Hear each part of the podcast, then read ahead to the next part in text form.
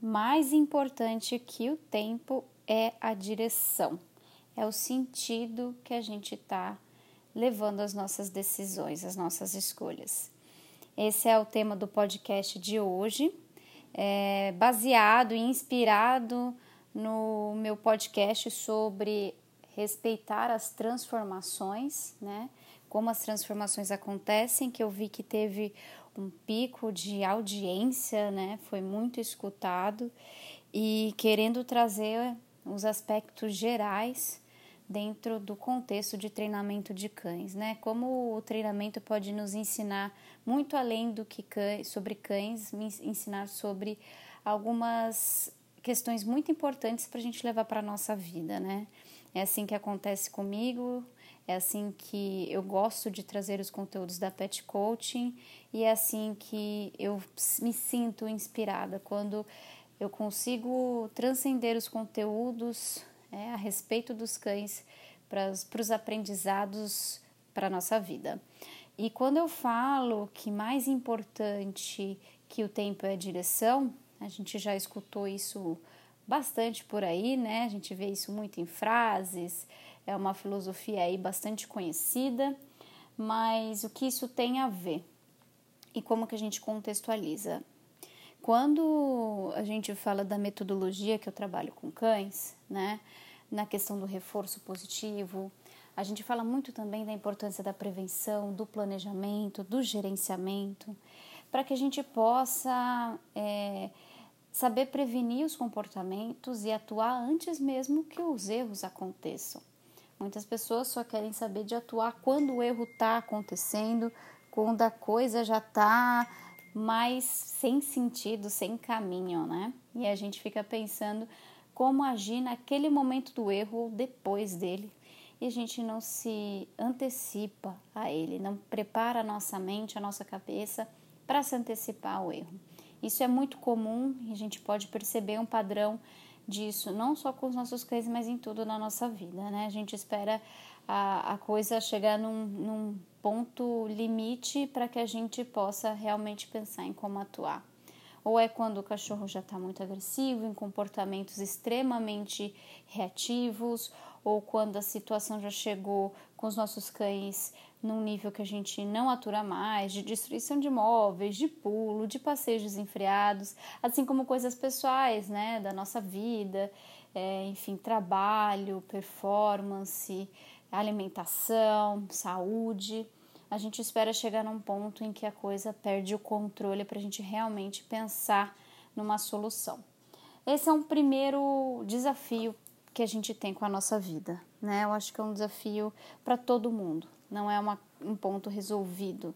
É algo que a gente tem que aprender constantemente a prevenir e planejar os erros que nos, os aprendizados, os desafios que nos aparecem. Mas o outro, segundo importante aprendizado, né, a gente pode se deparar com alguma situação da nossa vida em que a gente não tenha conseguido se antecipar ao erro. A gente vai passar por essas situações com os nossos cães, com a gente, em que a gente vai falar, ops, acredito que eu perdi o tempo, o timing aí de, de atuação. E agora?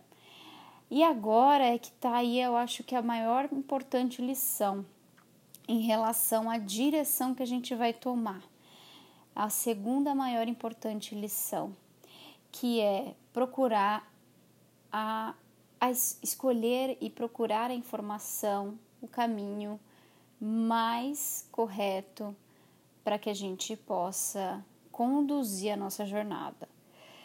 Muitas vezes a gente se vê em um erro e ao invés de a gente recalcular a rota, a gente acaba seguindo por um caminho ainda mais errado, que é procurar soluções imediatistas é, no calor da emoção, é, sem pensar se aquilo é um caminho saudável consistente, efetivo, comprovado e ideal.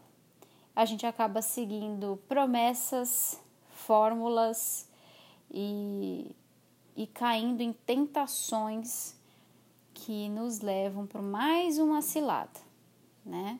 Que é a de buscar resultados rápidos, demais, para problemas que a gente postergou demais.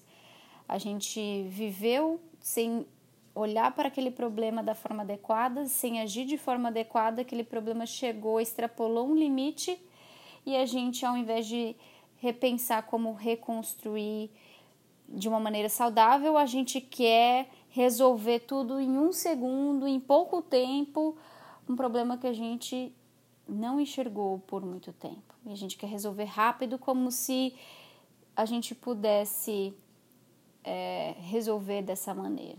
E a gente sabe que tudo nessa vida, tudo é uma construção. E uma coisa que eu gosto de falar do treinamento positivo dos cães, sobre a forma de trabalhar que eu trabalho, que a ciência trabalha né, com os cães, não se refere a ser devagar, lento, demorado, mas se refere a ser gradativo. E ser gradativo não tem nada a ver com ser um processo lento, muito pelo contrário, é um processo rápido, é um processo eficiente. Porque quando a gente segue passos, etapas, e a gente consegue concluir essas etapas e ser respeitosas com cada processo, com cada microprocesso, cada microetapa, quando a gente consegue concluir e seguir adiante, a gente tem um resultado rápido, eficiente, melhor. E ao invés da gente procurar só por, por caminhos rápidos, curtos, atalhos e fórmulas, a gente vai fazer tentativas desgastantes inúmeras vezes. E no final das contas, a gente não vai ter o nosso resultado enquanto quem está num caminho muito mais consistente e gradativo já vai ter aí avançado muito mais. É, a gente levando isso para a nossa vida, como que a gente pode exemplificar?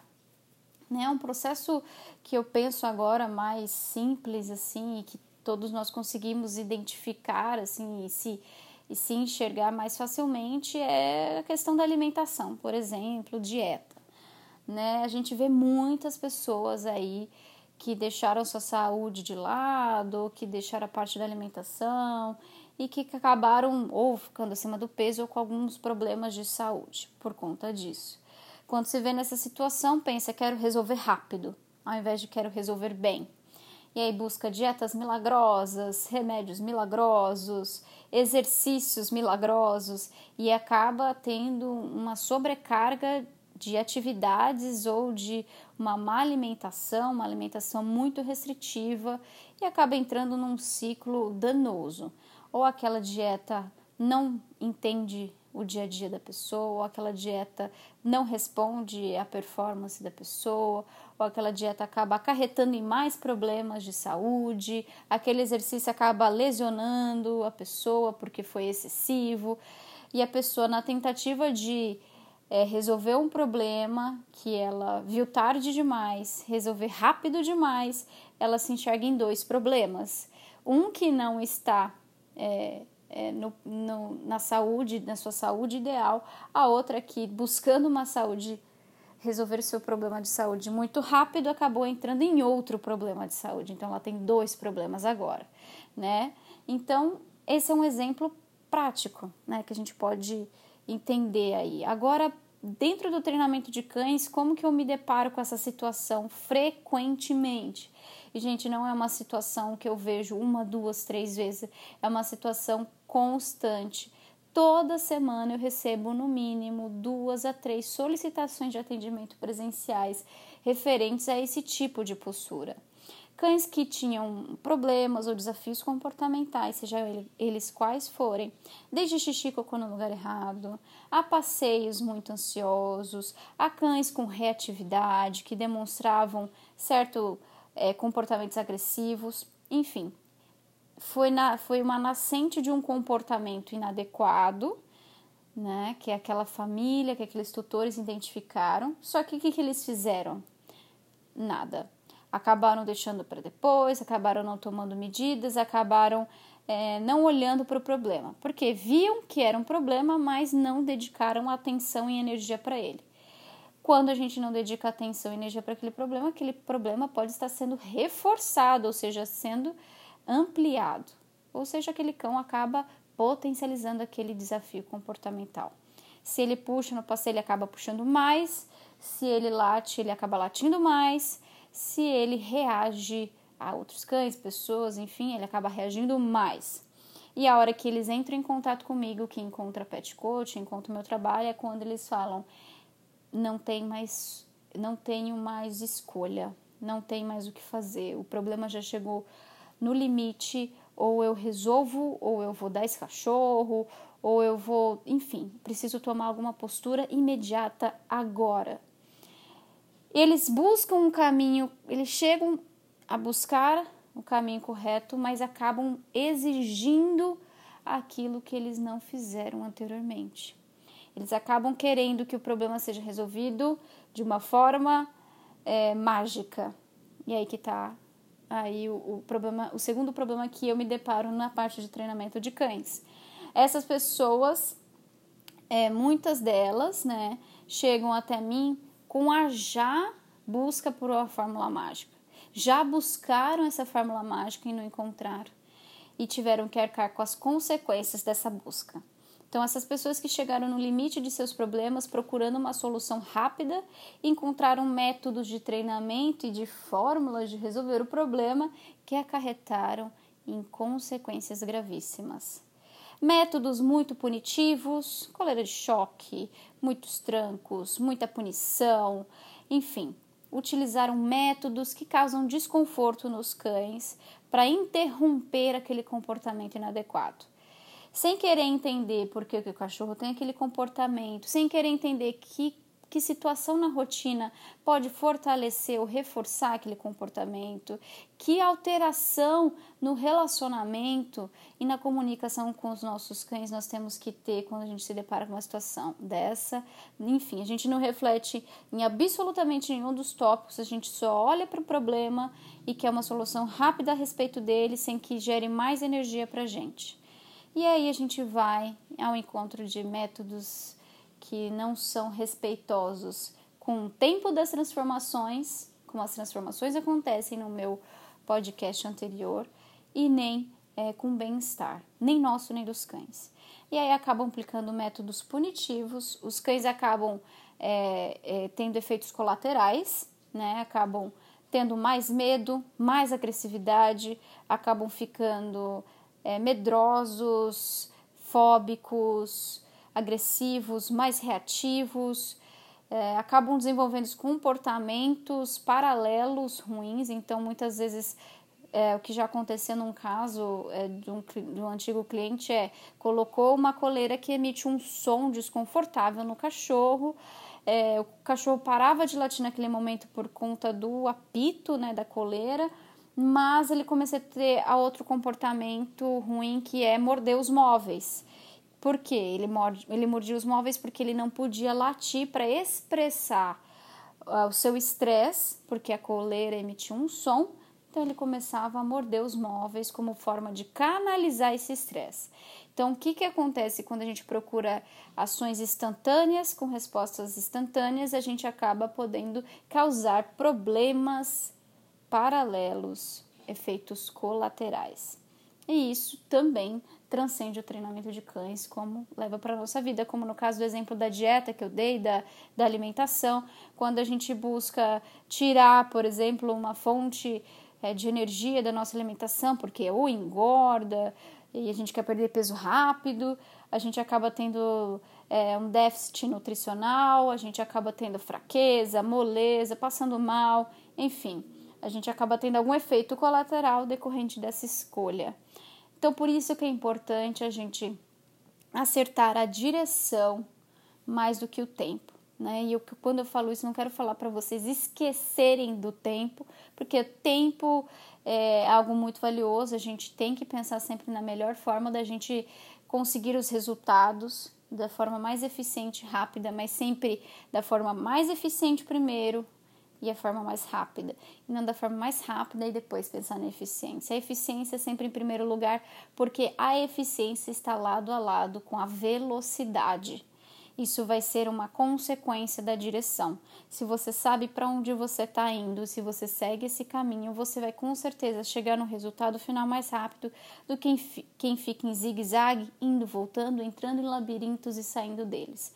Então, sempre que você se deparar com uma situação em que parece muito assertiva, muito eficiente, mas que no seu ver pode demandar muita energia, tempo ou enfim é, pense se esse caminho faz sentido, se esse caminho é coerente e parece o mais correto, por que não dedicar tempo e energia? Se isso pode ser exigido com juros e correção monetária mais para frente.